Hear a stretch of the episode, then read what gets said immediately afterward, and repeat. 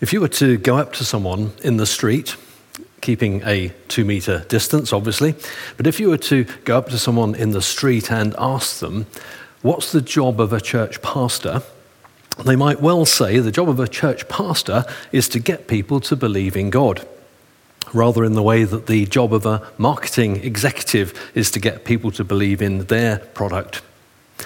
But you know, I think that one of the hardest jobs in the industry must be marketing director of the Waitrose Essentials range. Now, Tesco Everyday Value, I get. Sainsbury's Basics, I get. The clue is in the name.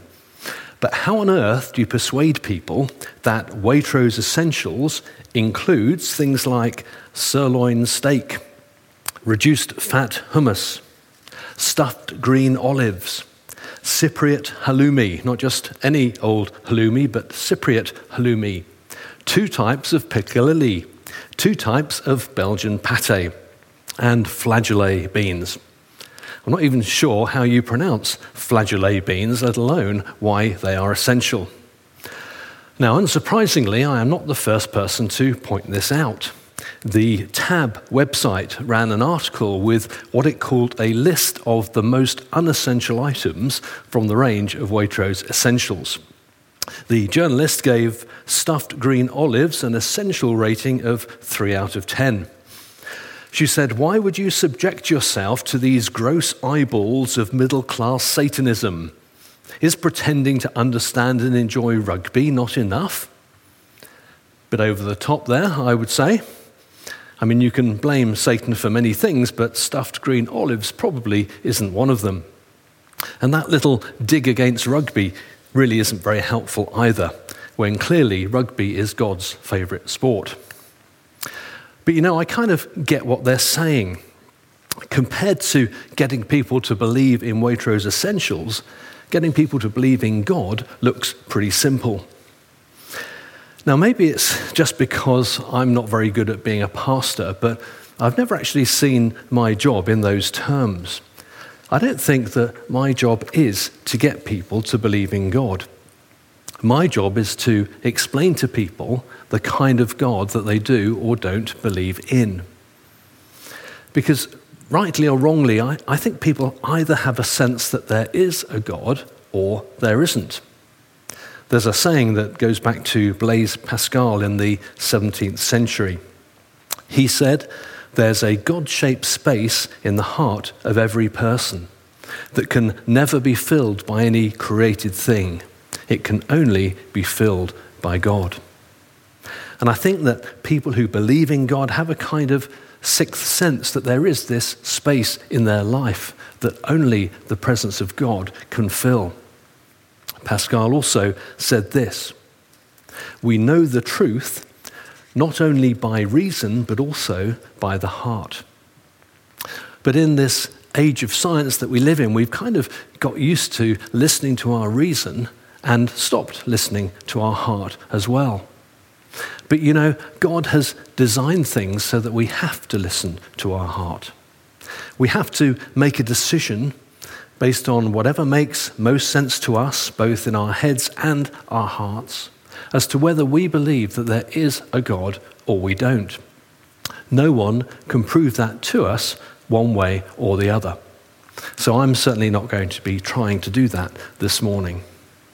I just want to share what I personally find most persuasive and why I personally believe that there is and equally importantly, the kind of God that I think He is. Now, the reason I wanted us to play that video this morning is because I find it absolutely amazing. We already know that space is huge and there are lots of planets and stars and galaxies. But did you realize quite how big it is? And that's only the bits that we know about. Psalm 147 says that God counts the stars and calls them all by name. That's an awful lot of names. Psalm 19 says, The heavens proclaim the glory of God, the skies display his craftsmanship. Day after day they continue to speak, night after night they make him known. They speak without a sound or word their voice is never heard, yet their message has gone throughout the earth, and their words to all the world. Psalm 8 says, When I look at the night sky and I see the work of your fingers, the moon and the stars you set in place, what are mere mortals that you should think about them, human beings that you should care for them?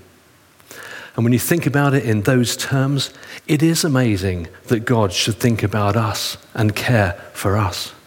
But He does. He cares very, very much. If we read the New Testament, even just a bit of it, we see that. We see how much God thinks about us and loves us and cares for us. We see that that is really what the whole story is all about. And of course, it's what Easter is all about as well.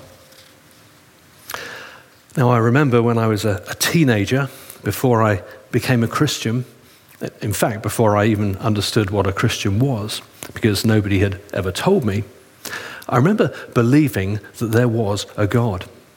I just had no idea who he was. And what I personally found most persuasive was when I thought about space. I used to ask myself if I could somehow travel in a spaceship to the very edge of space, wherever space finishes, what would be there? And if space goes on forever, then how is that possible? Or if it doesn't, then what's there after that? Is God there? What if every single bit of everything that we saw in that video just now could fit in the palm of God's hand. Now, if space does go on forever, then that means infinity.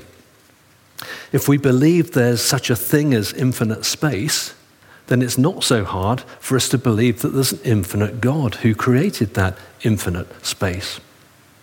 If we believe there's such a thing as infinite space, it's not so hard to believe in infinite life and that the God who created that infinite space would want us to share in that infinite life because he thinks about us and loves us and cares for us so much. There's so much that we don't know about space. And there's so much that we don't even know about our planet and our bodies. And I guess if ever there was a perfect example of that, it has to be COVID 19 right now. I'm sure that one day soon we will know. But what we will never be able to know in this life is about the existence of the spiritual world and a spiritual dimension to our lives. That the Bible says is just as real as the physical world, but it can't be seen and apprehended by our natural senses. Because as Pascal said, when it comes to spiritual things, we know the truth not only by reason, but also by the heart. Human knowledge and science is not going to answer the question whether there's a God. If we're waiting for reason to prove that, we will literally be waiting until we die. And for some people, they're happy to do that and just see what happens then. But as our old senior pastors, Mick and Lynn, used to say when we came to them with a, a really difficult problem, good luck with that one. If we're waiting for someone to prove God to us, we will be waiting forever. 2 Corinthians 5 7 says that we have to walk by faith, not by sight, because there are some things that sight isn't going to tell us. Now, I'm always slightly amazed that people who say, I'll believe in God when science proves there's a God, don't actually take the exact opposite approach. I'll believe there's a God until science proves that there isn't. Because I wonder whether it's ever occurred to them that if there is a God, it's highly likely that he doesn't want science to prove or disprove his existence. And then when it comes to that other option of just waiting until we die and hoping for the best, isn't that a bit transactional? God is inviting us into a relationship with Him now. God loves us now. and he invites us to love him now. The Bible says that eternal life begins now because eternal life is not just talking about a quantity of life, it's talking about a quality of life. And it defines eternal life as knowing God personally through Jesus. So if we're someone who believes that there's a God, but we're not actually that interested in knowing Him now, then why would God force us to have eternal life when we die if we're not interested in that starting now? The Bible tells us that God loves us and that that is what He is all about. That He loves us with a passion. And His deep desire is that as we get to know Him and we find out more and more about Him, that we too will grow to love Him with a passion. But it seems to me that if we're really only interested in knowing God when we die, because it sounds better than death, then that really isn't much of a definition of loving Him with a passion. It sounds more like a marriage of convenience. It sounds more like a transaction.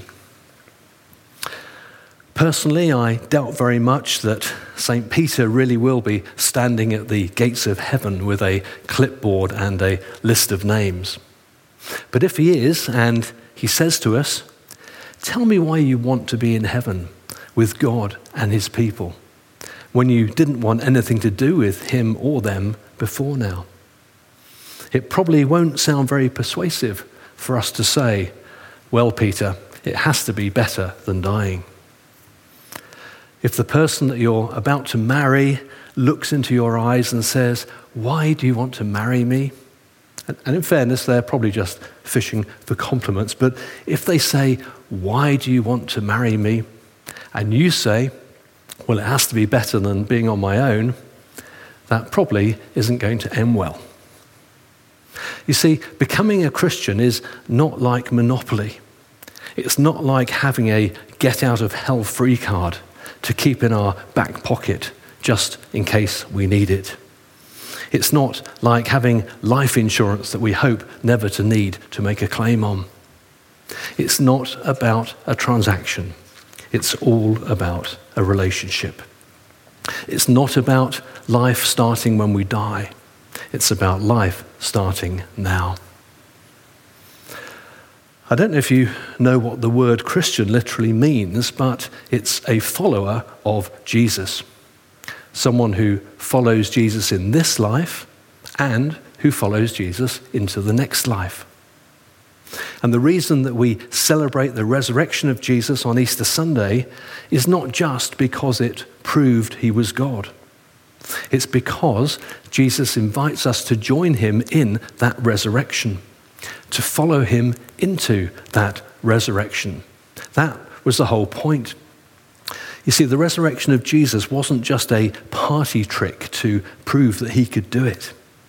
The resurrection wasn't just about him, it was about us as well.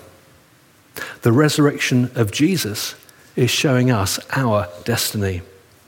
That if we are joined to him in this life, we will also be joined to him in eternal life. One of the early Jesus followers, called Paul, writes to the early Christians in Rome, and he says this The Spirit of God, who raised Jesus from the dead, lives in you. And just as God raised Jesus from the dead, he will give life to your mortal bodies by this same Spirit living within you. By being baptized, which is part of becoming a Christian, we have been joined with him in a death like his. That's what baptism is picturing. So we will certainly also be joined with him in a re- resurrection like his. The resurrection of Jesus is crucial because it's the same power of God that raised Jesus from death that will also raise us from death. It's the same promise. And that word crucial comes from the Latin word for the cross. It means cross shaped. God doesn't want us to become a Christian because we're scared about dying without Him. He wants us to become a Christian because we're excited about living with Him. It's not about a transaction, it's all about a relationship. It's about accepting His invitation to join His family. For Him not only to be our Creator, but also to become our Heavenly Father. John 1:12 says about Jesus, to all who received him, who believed in his name, he gave the right to become children of God.